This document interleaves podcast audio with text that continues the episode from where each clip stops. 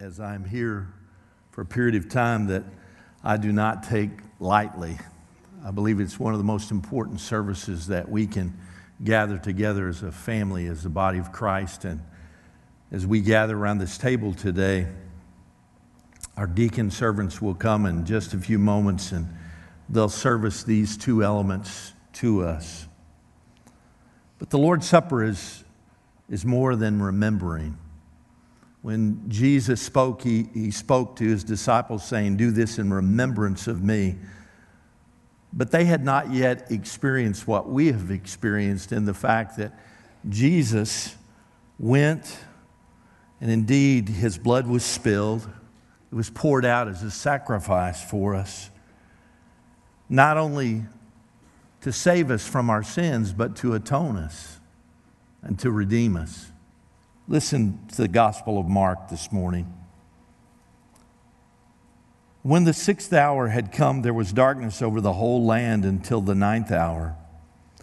And at the ninth hour, Jesus cried with a loud voice, Eli, Eli, Lama Sabachthani, which means, My God, my God, why have you forsaken me? Some of the bystanders hearing it said, Behold, he is calling Elijah. And someone ran and filled a sponge with sour wine, put it on a reed, and gave it to him to drink, saying, Wait, let us see whether Elijah will come down and take him. And Jesus uttered a loud cry and breathed his last. And the curtain of the temple was torn in two from top to bottom. And when the centurion who stood facing him saw that in this way he breathed his last, he said, Truly, this man was the Son of God.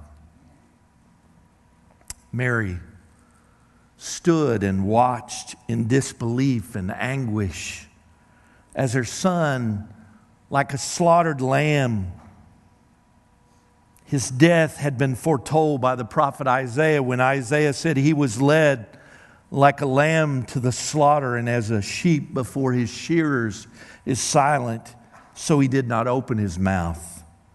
The scene of her son hanging on that cross, like this slaughtered lamb, brought back to her memory the memory of hearing John the Baptist cry out, Behold, the Lamb of God who takes away the sin of the world.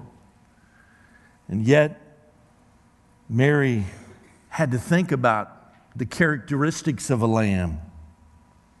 She struggled as she looked and reflected upon her son because lambs wander aimlessly, but Jesus had been very purposeful in his life and all the things that he had done. Lambs need constant care, but Jesus had been constantly giving out. He had been constantly ministering and, and reaching out and, and, and, and healing the sick and, and, and, and praying with those that needed encouragement and strengthening those. Lambs are slow to respond, but Jesus had always quickly responded to those that he saw in need. To Mary, it, it seemed like he had much more he had been much more like a shepherd than a lamb. And yet, it seemed that for Mary's lamb there was but one ominous meaning, one ultimate purpose sacrifice.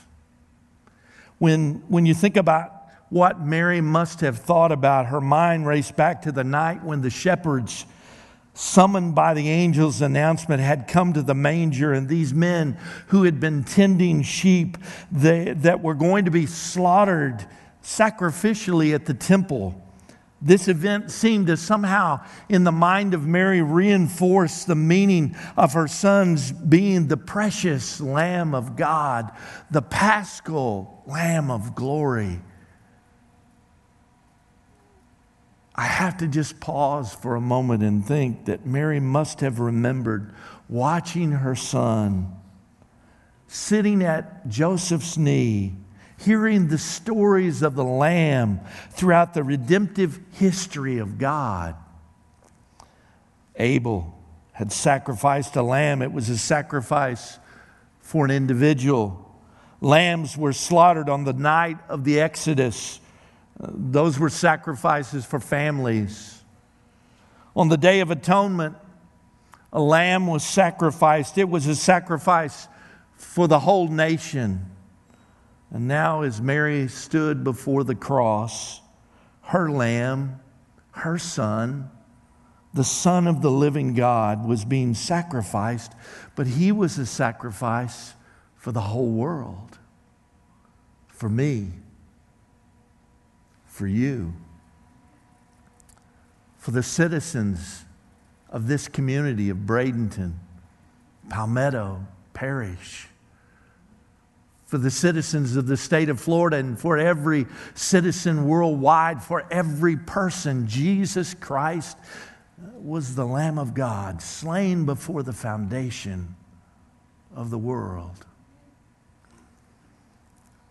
As Mary stood listening to the crowds around her, she heard the religious leaders yell, It is over. We've done it. He's no longer alive, he's dead. She heard the disciples begin, even as they walked away from the cross, she could hear them express, We're through. We don't have anything else.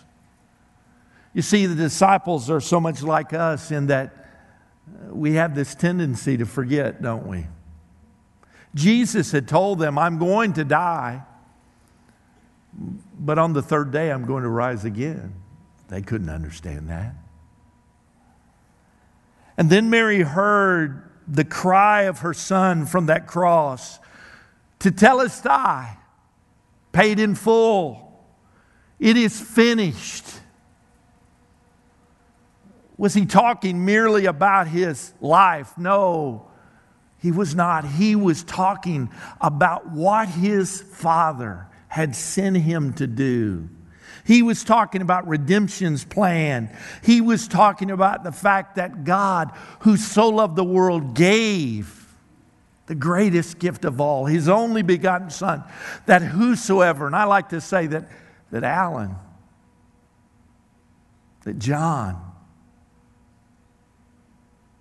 that whosoever, you can put your name in there, would believe in him, would not perish, but have everlasting life. And so we all must be reminded of the agony that was endured by the sinless, spotless Lamb of God and the supreme cost for his salvation. But not only should we be reminded of that, we should be reminded that at some point in time in our lives, and if this has not yet happened, I trust that it will happen today. But at some point in time in our lives, we have come to the acknowledgement that, that we're lost, that we're sinners. You know, oftentimes being in church work and, and preaching revivals in various places, sometimes I have done some pretty silly things. Imagine that. I remember one time asking in a church that I was not very familiar. I was preaching in that church, and I said, Well, obviously, we know that no one's perfect, that, that all have sinned and fallen short of the glory of, of God. Isn't that what Romans says? And, and that the wages of sin is death, but the gift of God is eternal life through Jesus Christ our Lord. And I said, So, is there anyone here that's perfect? And a lady raised her hand. And I thought, oh, dear God in heaven, how do I handle this? And I, I, I, I thought for just a moment, and I thought she was being facetious. I thought she was being funny. And I said, oh, welcome to the local Liars Club. oh, my goodness. It was as if I, and she later came up to the pastor. I was glad I wasn't pastor of that church, but she came up to the pastor and told him, you know, just how perfect she really was. Can I give you a, a word this morning? It's not profound, it's not prolific, it's not any of those adjectives that would, but, but all of us are sinners. I want you to turn to your neighbor and say, You're a sinner.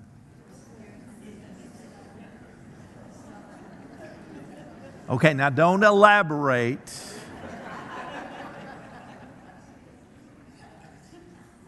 But now listen.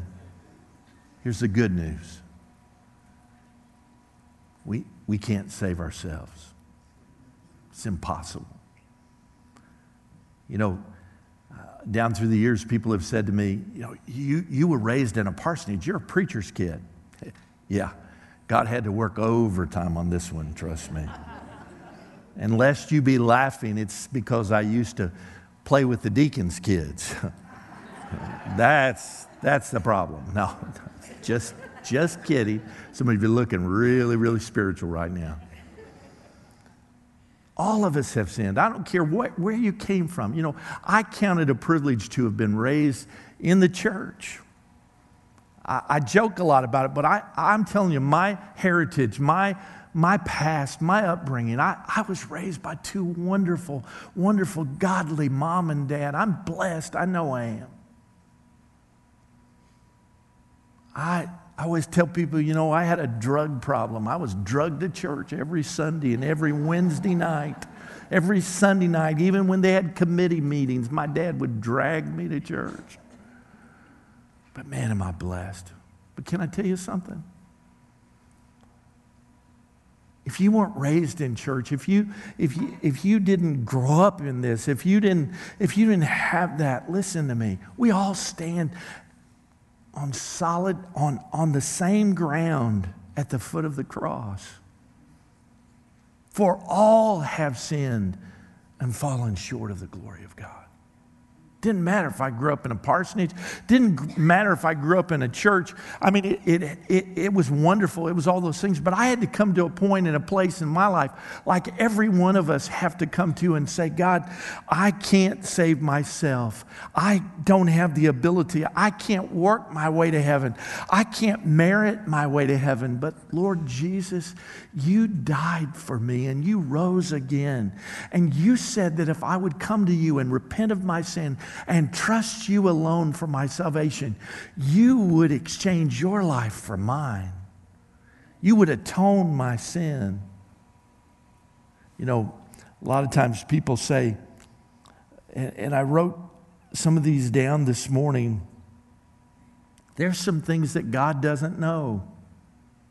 I know that may take some of you off, uh, off you know, surprised a little bit when I say that God doesn't know these things, but, but, but I was thinking about this this morning, early this morning. God does not know how to love you more than He already does. he does not know how to ignore sin, even though in this country and in this time in which we're living, people think that God just somehow has flippantly forgot sin. He has not. I, am not always politically correct, nor do I want to be. I want to be biblically correct. But I will tell you that God does not ignore sin. He, he, God, God does not know how to ignore sin. He does not know how to turn away a repentant sinner. He does not know another way to be saved other than through his son. And he does not know a better time to be saved than right now. I was thinking about that early this morning and I thought, man, I'm going to I'm to share just those things this morning. It'll probably develop into a message somewhere down the road. But listen to me, the reason we gather around this table today is indeed to remember think about what it cost.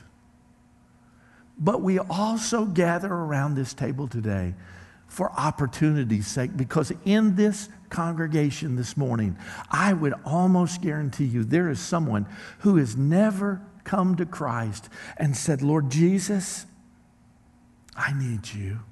I need you to forgive me of my sin. I repent of my sin. I turn away from my sin and I trust you alone. Years ago, I was traveling in the, in the island of Jamaica with my father, and for many years he would take me there. And then for several years of my life, after I uh, became a pastor, I would go and help plant churches and start churches and build churches there. I shall never forget on one Sunday evening at the St. John's Baptist Church out in the middle of that island.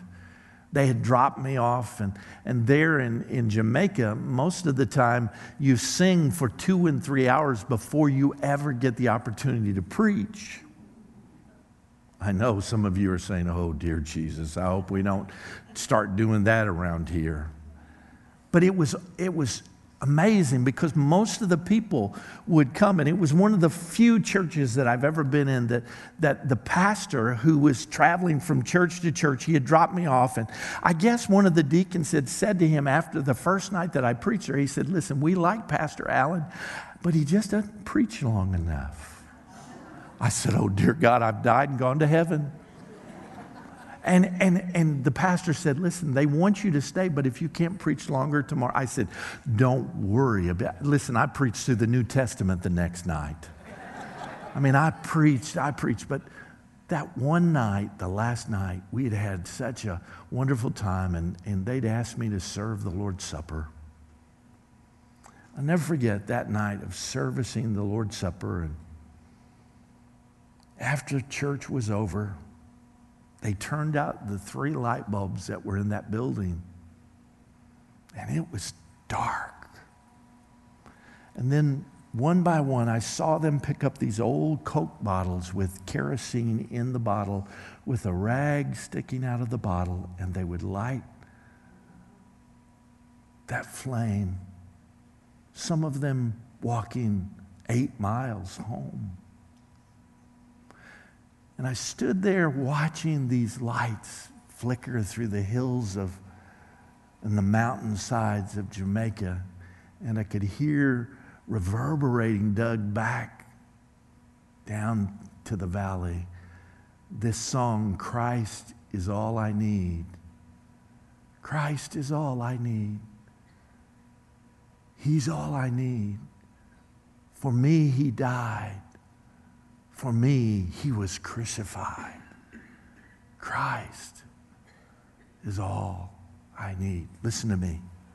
Christ is all you need. Christ is all I need. And today, as we celebrate the Lord's Supper, as we celebrate not only the fact that we have been redeemed, we celebrate the fact that He is coming again. Could be today. This morning, I want to ask you a question. Do you know? Do you know Christ? Do you know for certain today that if you were to die today, you'd go to heaven based upon the finished work of Christ? If you do, then you have great reason to celebrate. I left this morning, I jumped in my little car, I had the top down. It was a perfect day to drive to, to church with your top down. The only problem is it messes up your hair. so I got here, and it took me about 20 seconds to take care of my hair. But as I was driving, I was listening. I was rejoicing because you know what? If this is my last day, if this is my last day to share with you, I know for certain that where I'm going, Christ is there. It's called heaven. Do you know that? If you don't, the good news is you can. Just a moment, we're going to have what's called an invitation. It's that simple. Doug mentioned it, and he was spot on. The music this morning, uh, and it's always good, but was especially wonderful. It blessed my, my heart. I just wanted us to continue to sing and to worship because today, as we worship, as Doug shared with us, Christ is here. Ladies and gentlemen, He is here. And He wants to know you, He wants to have a personal relationship with you this memorial meal is for believers. It's, it's really for believers only. Now, if today you're a believer and you're not a part of this church, you're not a part, a member of this church, it's okay. You're part of the big family of God. You can receive this. But if you've never trusted Christ alone to be your Lord and Savior, oh, this meal is not for you, but it can be. Because this Christ who died for you, wants to know you. He wants to establish that personal relationship with you right now. And so I'm going to ask you would you like to know Christ?